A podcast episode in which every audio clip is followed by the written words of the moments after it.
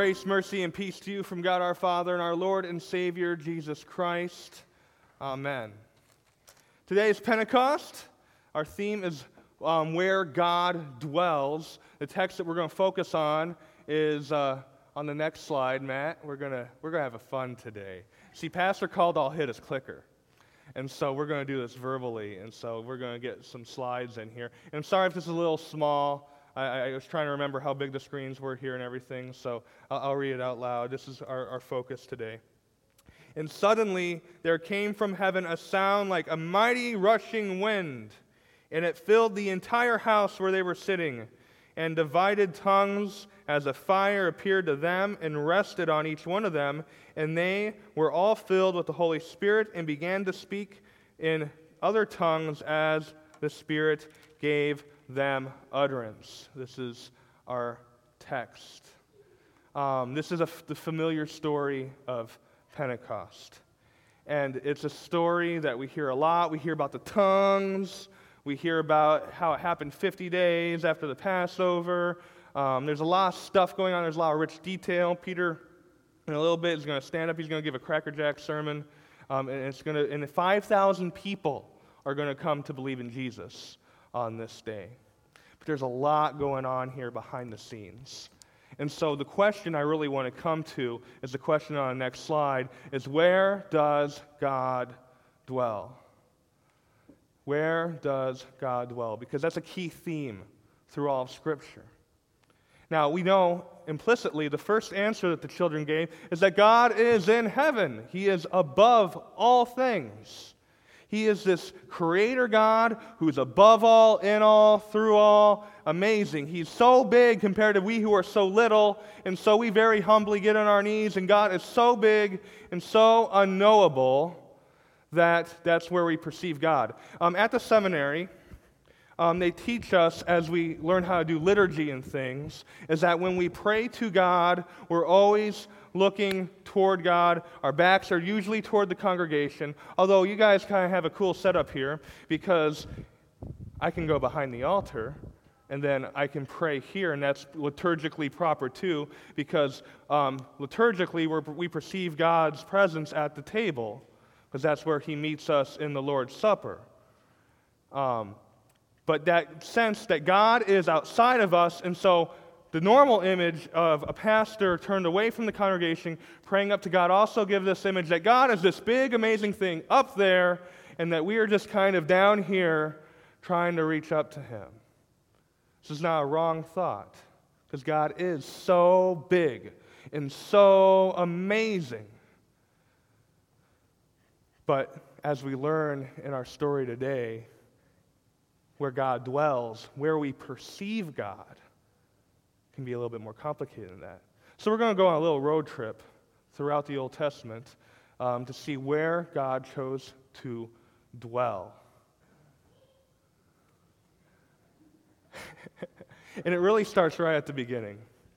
Um, right, right at creation, God makes his dwelling place, not above, separated from his creation, but he's right there in the midst of it. We hear it, we see in Genesis chapter 3. And they heard the sound of the Lord walking in the garden in the cool of the day. And the man and his wife hid themselves from the presence of the Lord God among the trees of the garden. The presence of God was right there in the garden. Now, this scene happens from after the fall, after things have been separated already, um, but it just gives us this visual of the way things were. So, to recap, God makes a world in six days, and, and what's the world? It is good. He makes it good. He doesn't make it to separate himself from it, He makes it to inhabit it. He makes it to dwell in. He makes it to share in, to be a part of this creation that He has created. And so when the sin happens and He's separated and, the, and, and Adam and Eve are exiled out of the garden, they, He no longer can dwell with them in holiness. As we see later in the Bible, when a sinful person comes before God, that they, um, he is killed because uh, he is not holy, he or she is not holy enough to stand in the presence of God. So, really, by kicking them out of the garden, God is protecting them because they can no longer be in his presence. But he still wanted to choose to dwell and has his presence with his people. So many years later, he reveals himself on top of Mount Sinai. And then he tells them, hey, you got to build this tabernacle. And in this tabernacle, if you do these right things, you follow this code of holiness, I can be and I can dwell with you, and you can have mercy um, from my presence. And once you do this, I, my glory, my presence will be with you. So we see in Exodus 40, 43, Matt's doing a great job, by the way, that then the cloud covered the tent of meeting, and the glory of the Lord filled the tabernacle. Glory of the Lord is one of these catchphrases in the Old Testament. It means the presence of God. The kavod Yahweh is what it is in Hebrew. And, and, and his presence filled that temple, and then they could receive mercy from his presence there in incarnational way. Um, David got really sad, though, once the kingdom came together, that God had to dwell in this tent and he lived in an entire palace. So he wanted to build a temple. Um, God told him, No, don't build a temple. My glory, I mean, is greater than a tent anyway, but your son can do it. So his son did. And, and, and um, when Solomon kind of had the commissioning of the temple, um, this is a description of what happened. And when the priests came out of the holy place, a cloud filled the house of the Lord, so that the priests could not stand to minister because of the cloud. For the glory of the Lord filled the house of the Lord. 1 Kings chapter 8. So the presence of God dwells with his people.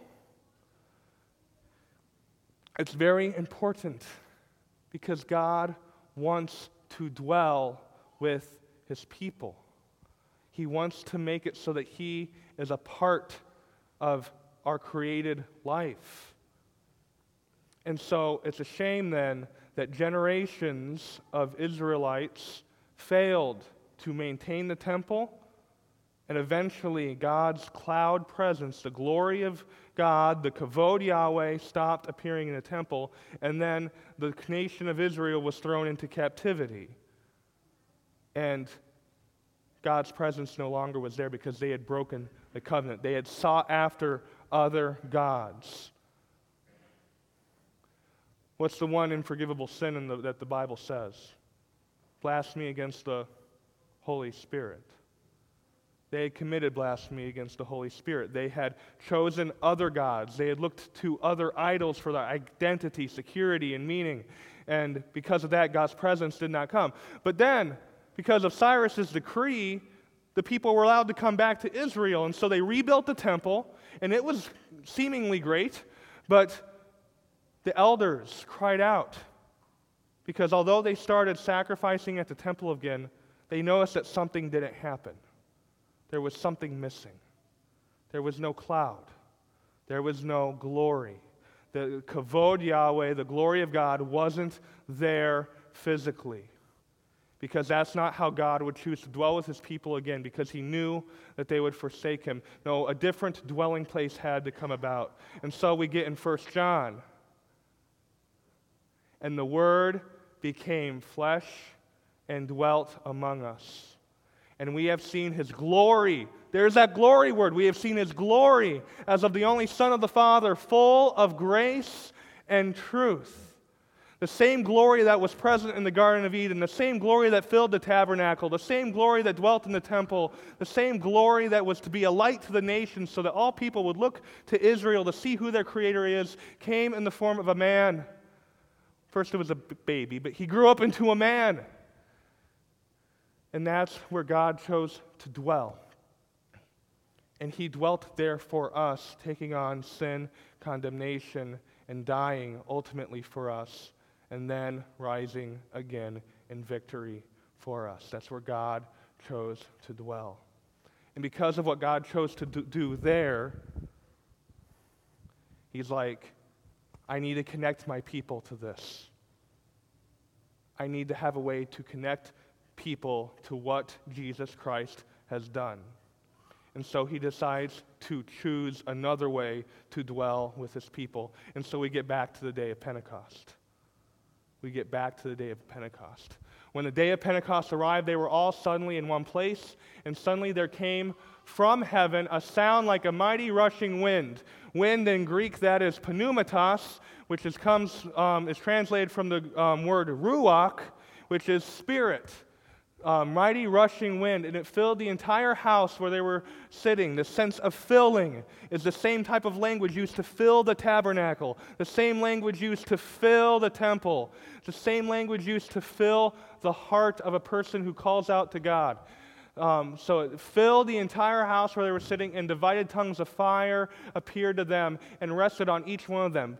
Um, fire, fire like revealed at the top of Mount Sinai where God's presence was. Fire like the pillar of fire that guided Israel um, by a cloud through night. A, fi- a pillar of fire that appeared over the tabernacle to signal to everyone that the God's presence was there. God's presence no longer contained himself within a temple or a tabernacle, but in the heart of each individual Christian. And they were all filled with the Holy Spirit and began to speak in other tongues as the Spirit gave them utterance.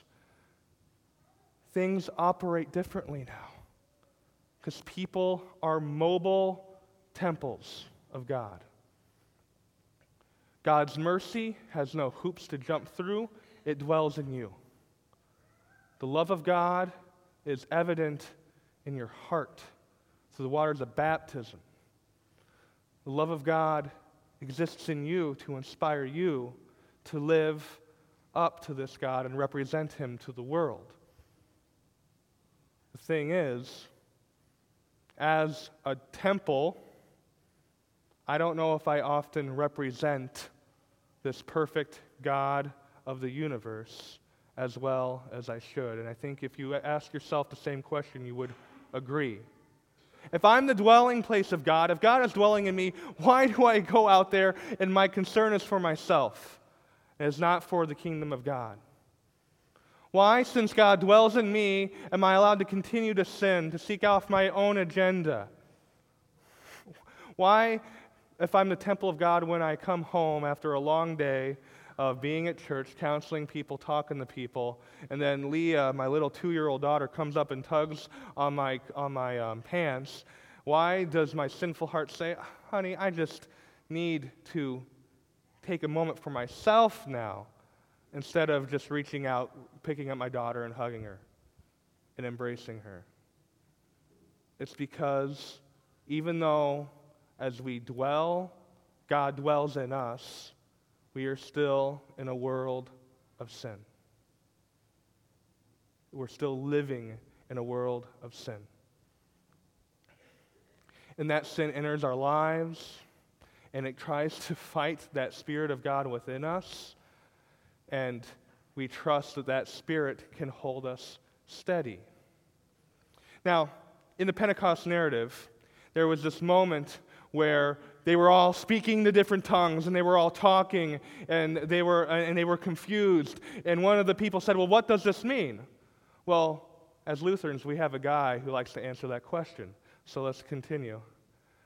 And here we have an error with the conversion. Um, what about the, what's the next slide look like? Okay, let's, this works. So we have the third article, and I believe in the Holy Spirit, the Holy Christian Church, the communion of saints, the forgiveness of sins, the resurrection of the body, and the life of the world to come. So, as Lutherans, we ask the question, you say it with me. What does this? It means that I believe that I cannot, by my own reason or strength, believe in Jesus Christ, my Lord, or come to him, but the Holy Spirit has called me by the gospel, enlightened me with his gifts, sanctified me, and kept me in the true faith in the same way he calls, gathers, enlightens, and sanctifies the whole Christian church on earth, and keeps me in the true faith. In this Christian church, He daily and richly forgives all my sins and the sins of all believers. On the last day, He will raise me and all the dead and give eternal life to me and all believers in Christ Jesus. What is this? This is most certainly true. Not only does the Holy Spirit call, gather, enlighten, sanctify, He chooses to dwell with us, He lives with us. Um, he points us always to Jesus. And in Jesus, we always say, see that we have forgiveness of those sins. Sin is going to be an active component in our life, but we have the power to see how we are not defined by that sin anymore. And so he calls, gathers, enlightens, and sanctifies. He does give us this ability to look at our lives and say, hey, I can live for God. I can embody the new man. I'm never going to do it perfectly, but I'm going to do it for the sake of my vocations, for the sake of the world that desperately needs to hear about Jesus. Because God has chosen to dwell in a new place. And take, let's take a look at that new place. No, not that place, which you're on the right slide, so don't worry about it, but this place. God has chosen not to dwell in a big temple, but He dwells in the hearts of the church. What we always tell kids as they're, as they're learning catechism uh, the church is not a building, the church is a people. And so he calls these people. God enables them to have faith. He gathers them together so that they can encourage one another in the midst of this difficult world. He enlightens them to show them what His will for life actually looks like, and He sanctifies them. Paul's letters are structured in such a way where he tells people about the glory of God, what Jesus has done for them, and then he encourages them to go out there and be the best Christians you can be. Have the community encourage you to be the best Christians you can be so that the world can know who Jesus is. That's the purpose of God's Holy Spirit given to us because these people, this is probably what a first century church looks like. It's a bunch of people gathered together in a private home. There's no glorious temple, it's just them and they're encouraging each other and they're telling stories. Remember that time that Jesus was sitting down by the well and the Samaritan woman came over? It was amazing. He said that his words were living water. Or remember that time when little King Josiah rediscovered the, the, the law in the, in, the, in the library and he brought around these great reforms? They told stories. Their stories, and they encouraged one another to go out and represent God to a hostile Roman ancient world. See, today, we've had the comfort of living in a Christian community for so very long, and that's been slipping away steadily for probably about the last 50 years. The world is getting more hostile to the faith, it's not getting more comfortable with it. And it's all the more important to consider that we are the place that God chooses to dwell. And it's our responsibility to represent God to the world but we have the confidence that we never have to do that alone. That God's going to be with us and work with us and to drive us and enable us. And the moment we think that, oh man, we're actually doing it, we're actually doing this ourselves, the Holy Spirit's going to humble us and show us that it's really all about Him and what He's doing. God's presence is here. And so I started the sermon by talking about how liturgically at seminary they taught us to, you know, pray up, which is true because God the Father and the Son are seated at the right hand in heaven. It's also proper liturgically to pray inward, to look at God in the midst of you all, like the children looked at you. So we're going to do something a little different to close this sermon. I'm going to come in the middle of you, and I'm going to invite you to rise. Turn toward the middle and view the Holy Spirit active and alive in each of the people around you. Because this too is a community, a community built by the Spirit to represent God to the world. So as we pray, have confidence that we are praying in the midst of where God dwells. Let's pray. Dear Lord, Heavenly Father, we come to you and we ask you to send your Holy Spirit to us again and again and again, to call us to believe in Jesus, to gather us together as your people so that we can encourage one another, to enlighten us, to show us what life looks like when we actually follow your instructions for it. Sanctify us. Help us on this life of journey that we can actually grow in habits that honor you through holiness. We know it's not about us. Continue to point us to Christ. Let our strength be His strength. Let His sacrifice be our life. And help us to be the best witnesses of Jesus in a world that doesn't want to acknowledge Him. In Jesus' name we pray. Amen.